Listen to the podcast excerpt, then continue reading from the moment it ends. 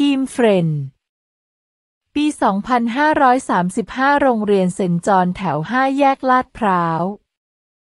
ทุกเย็นหลังเลิกเรียน 4-5 โมงเย็น ทุกคนจะรวมตัวมาซ้อมเต้นกัน มีแชมป์อาต้นและผม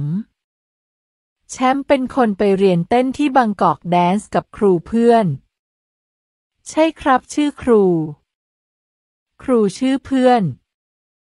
แล้วก็จะมาสอนท่าเต้นต่อให้กับพวกเรา ตอนนั้นจะเป็นรูทีนต่อท่าไปเรื่อยๆ ไม่มีเพลง แชมป์สอนให้นับแปดจังหวะเป็นหนึ่งห้อง เคยได้ยินพวกนักดนตรีนับหนึ่งห้องจะมีสี่จังหวะ แต่เต้นเราจะนับแปดทุกอย่างใหม่หมด ทุกอย่างสนุกหมด ทุกวันของเด็กอายุ 13 ปี ย้อนกลับไปก่อนหน้านี้ ปี 2533 ตอนป .6 ผมกับเพื่อนชื่อตั้มเล็ก ในห้องมีสองตั้มเลยเป็นตั้มเล็กกับตั้มใหญ่ ชอบคุยเรื่องหนังที่ชื่อ ไมเคิลแจ็กสัน Moonwalkerปี 1988 ตอนนั้นยังเป็นวิดีโอเทปอยู่เลย คุยกันว่าดูกันเป็นสิบสิบรอบ ชอบเพลงสมูทคริมิน a ลมากเลย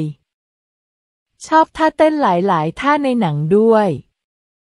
คุยกันแทบทุกวัน พอขึ้นมหนึ่งโรงเรียนได้จัดห้องใหม่ทำให้ไม่ได้อยู่ห้องเดียวกับตั้มเล็กแล้ว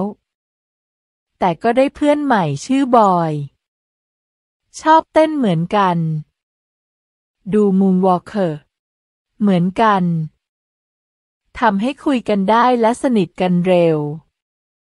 บอยเป็นคนกล้าแสดงออกมาก กล้าเต้นกลางห้อง ตามทางเดินในโรงเรียนพี่แกเต้นได้หมด ช่วงนั้นทัดนัตะกวดทุ่งออกอัลบั้มทัดทันเดอร์ เพลงเท้าไฟเป็นที่แปลกตามากในสมัยนั้น ที่ศิลปินไทยเต้นสไตล์แบบนี้ และบอยก็เรียนแบบท่าเต้นมาเต้นที่โรงเรียน จนมีวันหนึ่งผมเลยให้มันสอนเต้น ก็งูงูปลาปลากันไปสองคน นั่นคือจุดเริ่มต้นของการเต้นในชีวิตของผม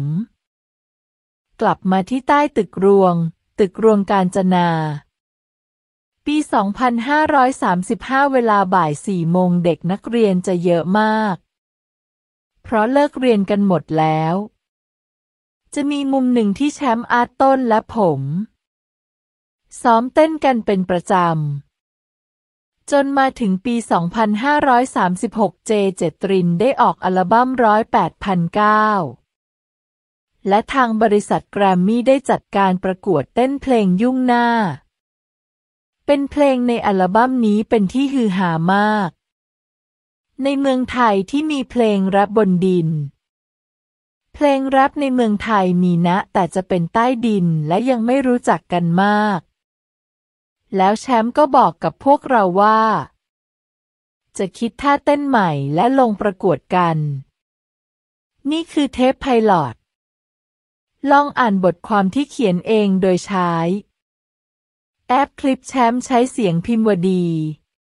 หลังจากนี้เนื้อหาไม่มีแล้ว แต่สนุกกับเสียงพิมพ์วดีอยู่ อ่านอีกสนุกดี จะฟังกันต่อไหม ไหนบอกสิ